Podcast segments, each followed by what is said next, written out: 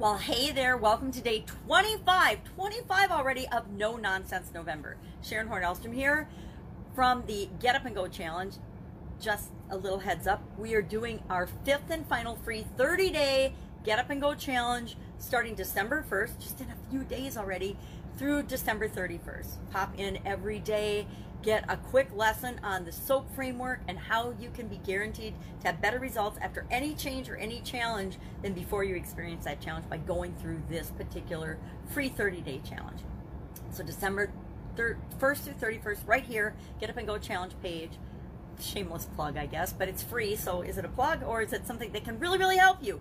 Something that's really, really helped me. And I've got uh, another new strategy, another new purpose and thing I'm going to do as I go through the challenge right along with you. But this interim month between challenge four, which was in October, and challenge five, which is going to be in December, one of my friends suggested that I do a tool a day. So I brainstorm. I'm, I love brainstorming. One of my favorite tools, by the way, which we have not talked about really, but we'll talk about it in the challenge. Brainstorming is such a powerful tool, and everyone can do it, and so few people do. It's like writing down your goals. Everyone can do it, but so few people do. Well, today is one of my nerdy engineer favorite of all time tools and topics. It is, I call it 3APR. Three A's for three different words that start with A, and PR meaning process review. We're going to talk about and review, we're going to audit, do audibles, which is a new word that I learned since I came online. I've never heard it called audibles. To me, it's always been audits from my nerdy engineering audit quality control life, and appraisals, not performance appraisals, personal processes. What we do, we're going to review our personal processes, not our performance, not the results. When we have a performance review, I can't remember if we've talked about those or not as a tool, but they're a great tool as well. If done right, I was going to say, when done right and appropriately, they're a fantastic tool to help us continuously improve and grow. When done wrong, they will shut us down faster than almost anything. What, what shuts us down faster than almost anything? Rejection, fear, criticism, judgment of other people, right? those things will shut us down. So we're not talking about those kinds of appraisals or reviews right now. We're talking about auditing and looking at the things that we do, the processes that we follow, and you know, periodically doing that so that we can make sure that we are on a path of continuous improvement, that we're going to get the results that we want out of the systems and the processes and the habits and the rituals and the things that we put in place. So when do we do this? When should we do an audit of what we're doing? When should we do an audible or an appraisal? You know, okay, let's let's talk about the difference. Now, I I always thought they were the same thing. Appraisals, audits, same kind of thing. They're all a review and a questioning and and a looking at the details of how things are going, what you're doing, and if they're still working and getting you the results that you want. Uh, we can do performance reviews of, of people those are our, our personal appraisals and performance reviews or feedback sessions. And we can do the systems and the processes and the, and the habits that we have that we put in place to help us get a result. Guess what?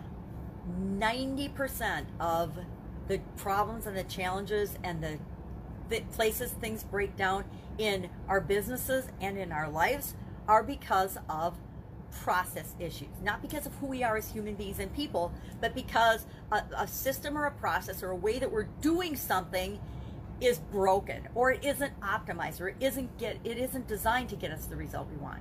So types of audits and appraisals and, and audibles are uh, funnel audits, marketing audits, branding audits. These are all online things I've learned to do. Um, challenge audits, uh, social media audits, things like that. Uh, other types of audits are from my old world quality audits, quality system audits, HACCP audits, HACCP, hazard analysis critical control points audits, USDA audits, FDA audits, OSHA audits, uh, IRS audits. How many of those, how many of y'all have had an IRS audit? Not fun right? I've been through two in my lifetime. Now I'm old, so it's not unusual that I've been through two, but I've been through two. Came out great both times, by the way, because I never, I don't cheat. You don't have to cheat to, uh, to get what you want and to, and to be successful in life. So, IRS audits, many people are familiar with those. Kosher audits, organic audits, Department of Agriculture audits. Uh, organ- I was obviously in the food industry, so I've had a lot. AIB, um, American Institute of Bakery. Different industries have different industry audits. Uh, I'm sure there's lots of different types of financial audits in the financial industry. That's not an industry I've really been a part of ever, so I don't know, but I guarantee there's a whole lot of auditing that goes on in the financial sector. So those are just some ideas of audits. Now, when do you want to do one? You want to do an audit of a process anytime there's a change in the process. So I come from a world of manufacturing where there's lots of processes and procedures and systems in place. And whenever there's a change in the process, we would re-examine and we would reread and we would audit and ask questions and verify that the process was still working. So say in my Italian food business, we're making cheese ravioli. We have a process for making cheese ravioli. Then say that my normal cheese supplier goes out of business because this happened, or my egg supplier dies and goes out of business and I need to get a new supply of that raw material. Well, I find I, I you know go through the process because there's a process for that of finding a new supplier, a new vendor.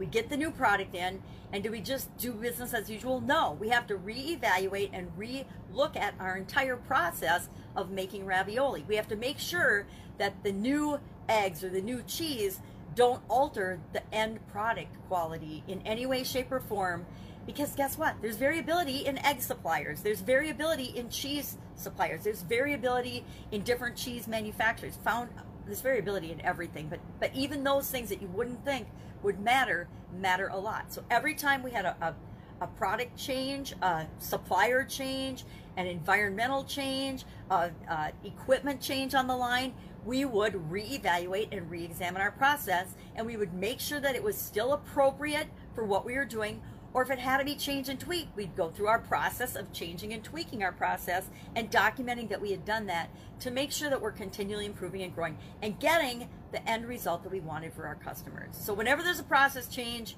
of any sort, for whatever reason, any source, I would imagine, and I don't know for sure, but I would imagine that a whole lot of people have gone through and re-examined a lot of their processes and procedures given COVID-19 you know, if your business is shut down and things have changed, or you've had to change and, and create whole new areas of your business, say you've never done online or phone orders or curbside pickup before. You have to come up with a process of doing that, and then you have to continually review and tweak that process to make sure that it's it's getting you the end result that you want. So when we do it, whenever there's a process change or whenever there's a change, and if there if there hasn't been a change for a long time, in our business, we would always review our processes annually. So once a year, no matter what, we would, if nothing had changed, if we had the same suppliers, the same environment, the same everything throughout an entire year, on the one year mark of in the anniversary of that particular process or procedure, it would automatically come up for review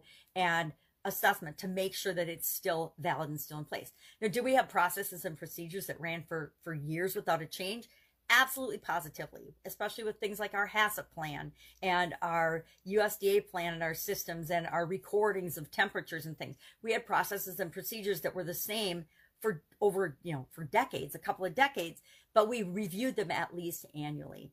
Just like our SSOPs, which are standard operating procedures, even if they didn't change, like how we cleaned and how we did things, which I'm sure a lot of people had those changes here, we would at least review those annually and sign off and verify that they were still valid every single year. So either when there's a change or on some frequency or basis. Sometimes if you're regulated by government agencies, they will dictate that frequency, but otherwise you can always do it more often than is dictated by a regulatory agency. And we always did it more often. We always did what was best for us and our business and our customers. And that was always more than any government agency would require. Why? Because in the food business, you don't get to make any mistakes. You are feeding people and you are making sure that they are safe and and our guideline was always if we wouldn't do it for our family, if we wouldn't do it for ourselves, we're certainly never going to do it for anyone else. And I think that that um, was a great guideline for us throughout the organization. Uh, why do we want to do a periodic or uh, an audit, an audible, or a review? Why do we want to do that? Well, we want to make sure, number one, that our processes and systems are working. Usually when there's a mistake or a quality issue or a challenge that comes out of any kind of industry or organization or company, somebody knew about it. I, and, and that's a bold statement, but a human being always knows when something breaks down. They might not say it or report it for all kinds of reasons, but very few things get through an entire system, especially some of these complicated, um, well thought out organizational systems. Very few things without a human being knowing that something didn't get done or monitored, the process didn't get followed exactly, or um, and they just let it go. I mean, it, and we could go, we could have a whole day discussion about that and about data integrity and everything else. We could really go into depth about that, but it's not that important to, to no nonsense November. So we want to do it to verify and make sure that we're doing the things that give us the results that we want in our personal life and in our businesses, right? In our business life or in our jobs or in our careers or in our families, right? We can have and we should have periodic process reviews for what our family is doing right? Not who they are as humans, but the things that we do. A periodic process review for the an audit of the things that you do with your family. Now, people are doing a lot more things with their family these days than they have in previous years, but what from this COVID experience we want to take with us? What benefits have we found? What cool things have we been doing with our family that we want to continue to do more of, even as the world opens up again? Which it will. Don't worry, it will. It might be painful now. It, it is, especially with Thanksgiving coming up and the holidays and all the shutdowns and all the new COVID cases and things. People are freaking out, but um, this too shall pass, like everything. It, we'll get through it all. So, how often, again, you should do this? Um, I actually, in my weekly planner, have a process built in where I automatically ask myself questions about what I am doing. What am I going to do? I plan out what I'm going to do, then I do it or I don't do it and I have to explain why I didn't do it to myself so I remember. And then I look for the the positives, the great things that happened during the week, and then I take a few minutes to review the lessons that I learned during the week. What what did I screw up? What mistakes did I make? And I document that in my planner. So I have a, a, a sliding scale of the, are the things I'm doing. Am I doing what I say I'm going to do? Am I and I'm planning ahead, and then I am I committing to and making sure I meet my commitments, and then what are the results of those actions, those physical things that I'm doing to move me toward my goals and objectives every single week. If I if I wait till the last week of the year to assess how I'm doing toward moving toward my goals for the year, that's a little too late. That's why I like to break it down and do a little bit every single week. Uh, if you don't know where to start with something like this, if you don't, have never done an audit, never looked at a process, never even thought about process review, just ask. Model other people. There are so many ways to find more information on this. But if you're struggling, just ask me and I'll set you in the right direction. I've been doing literally audits. I did, geez, I did so many audits. I, don't even know how many. I've done literally thousands of audits in my career. But uh, as part of my corporate career, I did hundreds and hundreds of audits of, of huge you know, household name businesses and organizations and divisions in those businesses. So lots of ways to find audit ideas and what to do. And you want to, again, keep it as simple as possible to get you the results and the effect that you want. Uh, a lot of the systems that I, I learned in and worked in and have used for, for years are extremely complicated. In my opinion, way overcomplicated and very redundant to actually check not only the processes, but to verify that the audit, audit the auditor, the auditor isn't having any prejudice or missing things, right? By asking it five different ways, you're pretty much guaranteed statistically that any key thing in an audit is going to be caught and going to be covered. So there's reasons that they do it. I find them super redundant because I'm a keep it simple, get her done person, but to each their own.